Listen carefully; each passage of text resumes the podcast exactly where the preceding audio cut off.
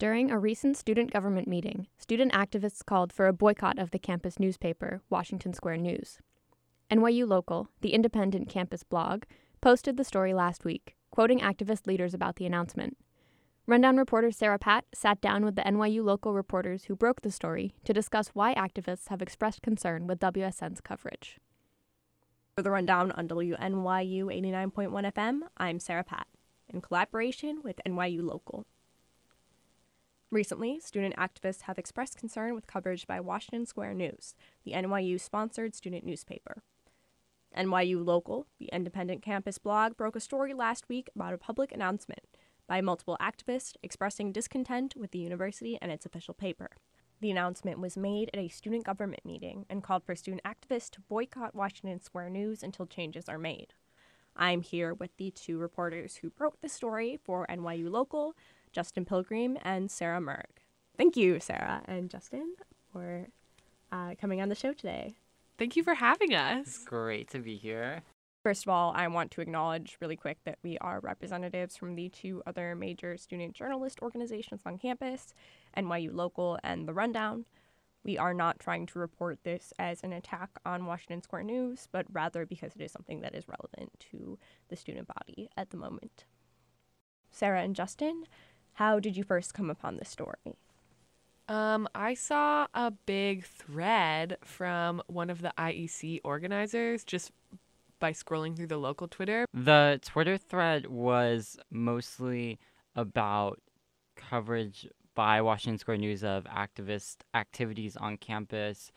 Um, one of the specifics was their their coverage of the IEC occupation of Kimmel last semester um, and how they felt that the goals of IEC were misconstrued in the coverage that Washington Square News put out, and they were misrepresented. The thread and also response by other activists from like JVP and SJP specifically point to sort of like a larger trend of like what how the university responds to those groups, um, and I think the coverage and the actions of the university sort of go hand in hand.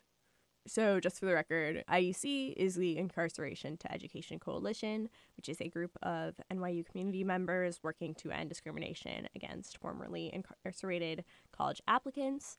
SJP is Students for Justice in Palestine, which is a Palestinian advocacy group, and in association with this group is Jewish Voices for Peace, or JVP.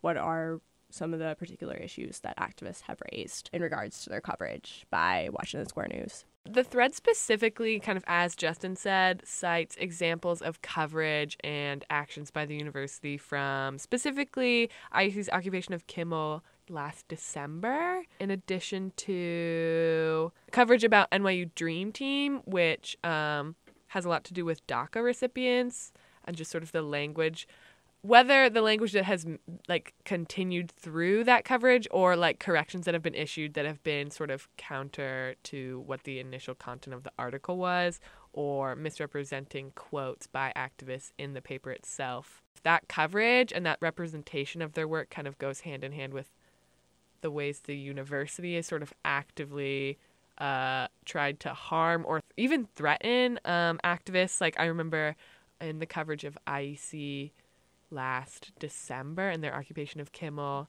Um, NYU administrators threatened to take away housing and they threatened to call parents and uh, use just like a number of intimidation tactics in order to try and kick this group out when they were holding a peaceful, nonviolent protest, which they are well within their right to do.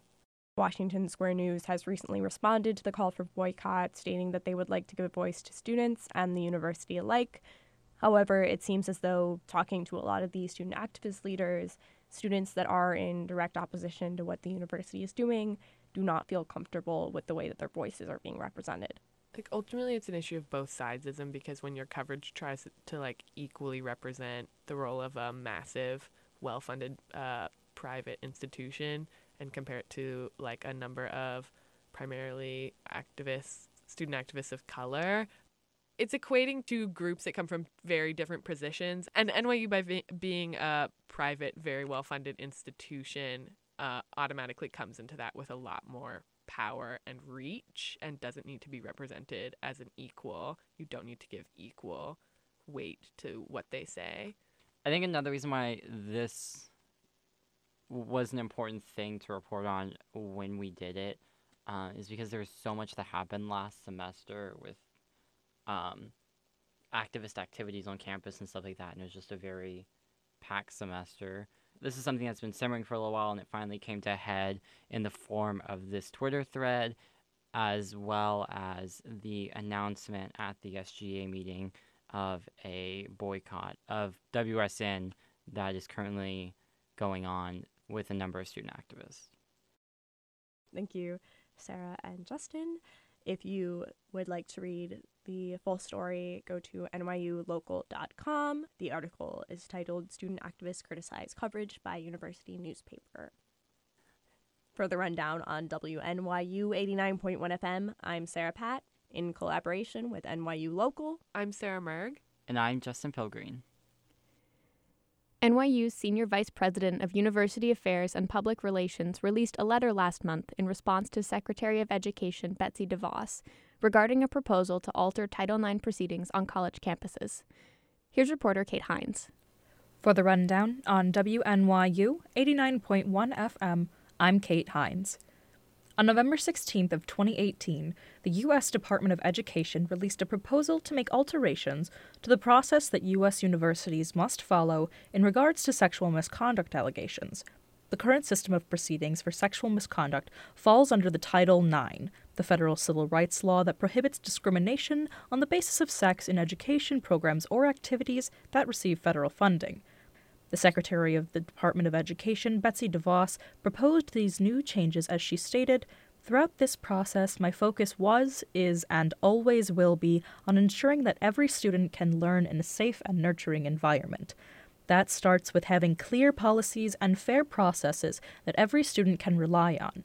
Every survivor of sexual violence must be taken seriously, and every student accused of sexual misconduct must know that guilt is not predetermined.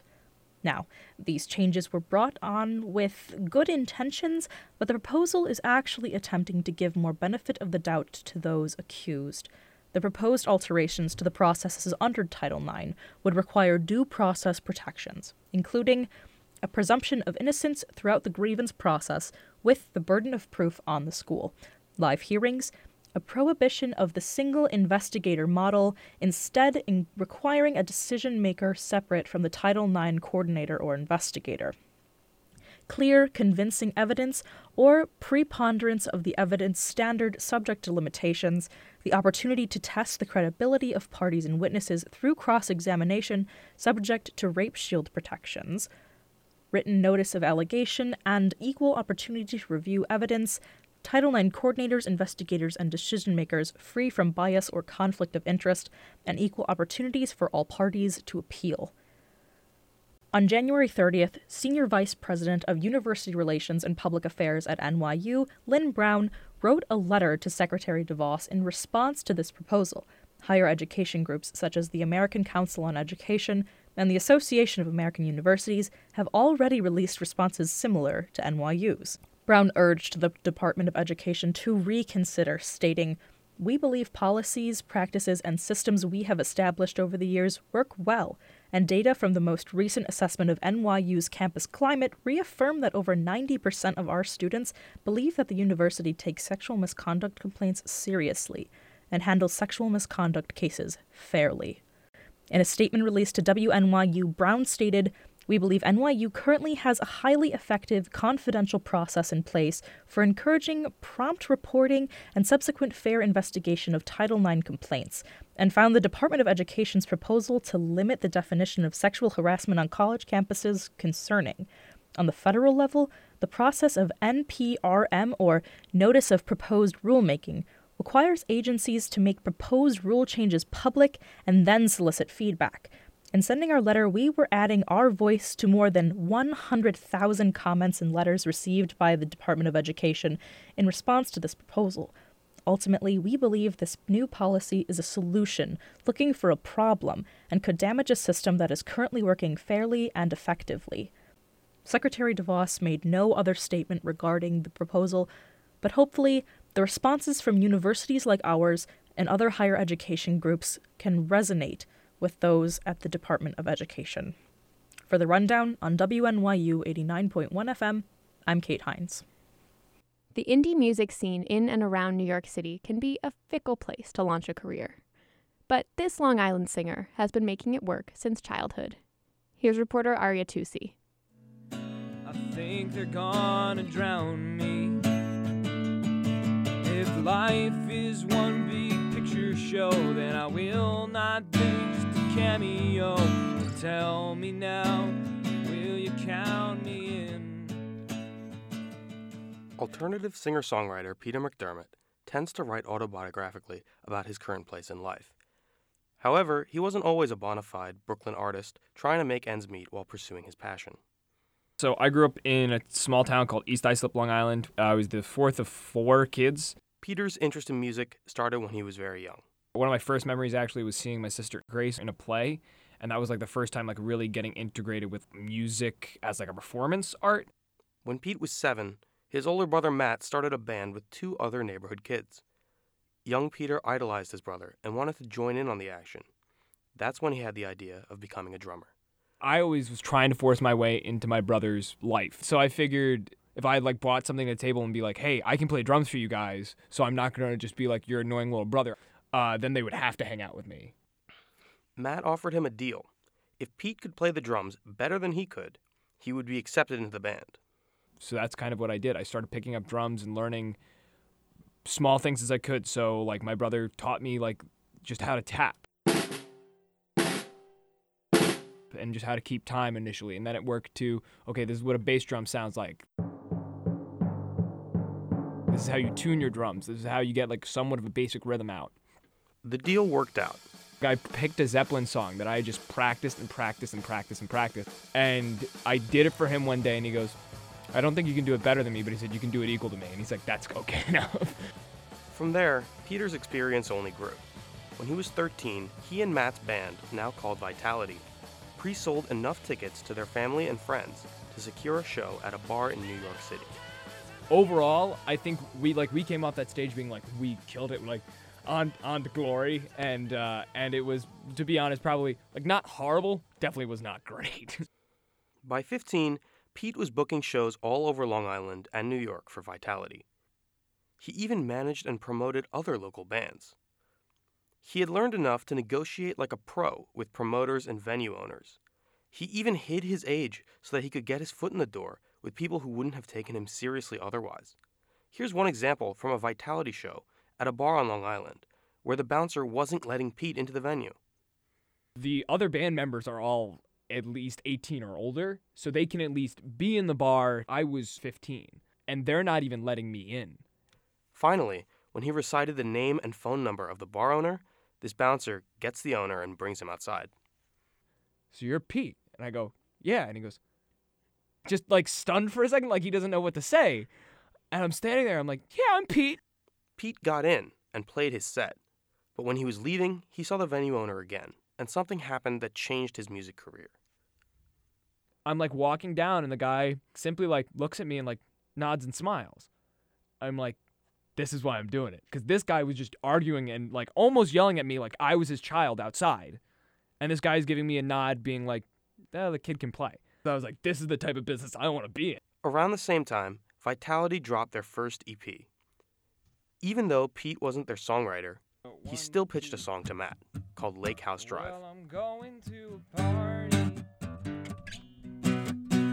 at the corner of my street. I'm going to be naughty with all the girls I meet. There's nothing Matt liked it, and it made the EP. except the people After this release, the band broke up. People went to college, got jobs. Matt ended up joining the National Guard. Pete went to study business administration at Mercy College. He graduated a year early because he had struck another deal, this time with his parents. He'd had enough money saved from high school to live on his own to pursue his music. Unfortunately, this plan was cut short. The young, happy, carefree Peter, reflected in Lake House Drive, would never be the same after May 1st, 2017, when Pete's older sister Grace died in a house fire. Peter agreed to meet me in the WNYU production studio. It's a dimly lit, soundproof room covered wall to wall with audio equipment. It can be intimidating, but Peter seems right at home here. It's not surprising for someone who's been involved with production and recording since adolescence. In here, he talks about Grace for almost 30 minutes. I spent basically that summer after she had passed just not being home, running away from the situation. Like I don't want to deal with this if I don't if I don't see this, I don't think about it, it's not there. Before this, he was comfortable and even jolly. But now, as he reminisces about his sister, Peter sits with one leg over the other, supporting his arms with the guitar still in his lap, his hands dangling over its edge. Instead of looking at me, he's staring past the mic at the soundproof wall. After Grace's death, Pete had a lot of difficulty dealing with the grief. His first major rift with Matt arose from differences in handling her passing. You know, it's funny like how the worst moments of your life cause some of the best moments of your life. Uh, so I wrote one of one of the songs that I, I think has become like definitely my most requested song and definitely the, the song that's gotten me the most attention. Normally, Pete's a happy guy with a positive outlook. Keeping with that approach, he wrote Life of the Party. The idea came to him after Grace's funeral, when he and a relative had a little too much at the hotel bar. I had written the chorus of it on the way back from Ireland after attending my sister's funeral. And like if you listen to the song, it's just about me partying and drinking. Pete thought how ironic it must have been that an onlooker would have assumed that these were just some American tourists having fun on vacation, when in reality, they were trying to dull the pain of one of the worst days of their lives. That was over a year ago. These days, Pete is putting his degree to use. He works at a firm that markets drugs to doctors. It pays the bills, but his focus is still on music. He's already booked a studio session in April for his upcoming album. For the rundown on WNYU on 89.1 FM New York, this has been Arya Tousi.